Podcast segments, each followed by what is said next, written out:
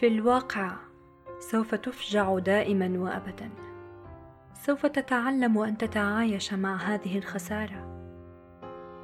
سوف تشفى وتبني نفسك من جديد حول محور الرحيل الذي عانيت منه.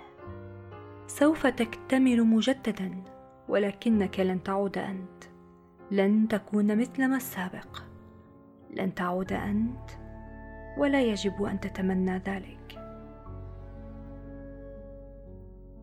تعلم أن تتواصل مع الصمت في داخلك. واعلم أن لكل شيء في الحياة مبتغى. ليس وجوده عن خطأ أو عن صدف. كل الأحداث نعم قدمت إلينا لكي نتعلم منها.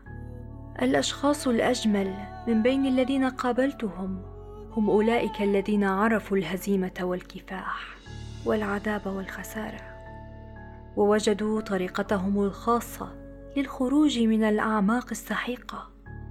هؤلاء الأشخاص لهم رؤيتهم وحساسيتهم وفهمهم للحياة.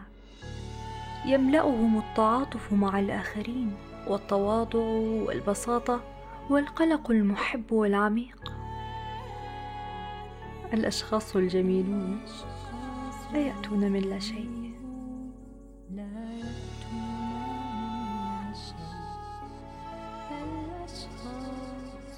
الأشخاص الجميلون لا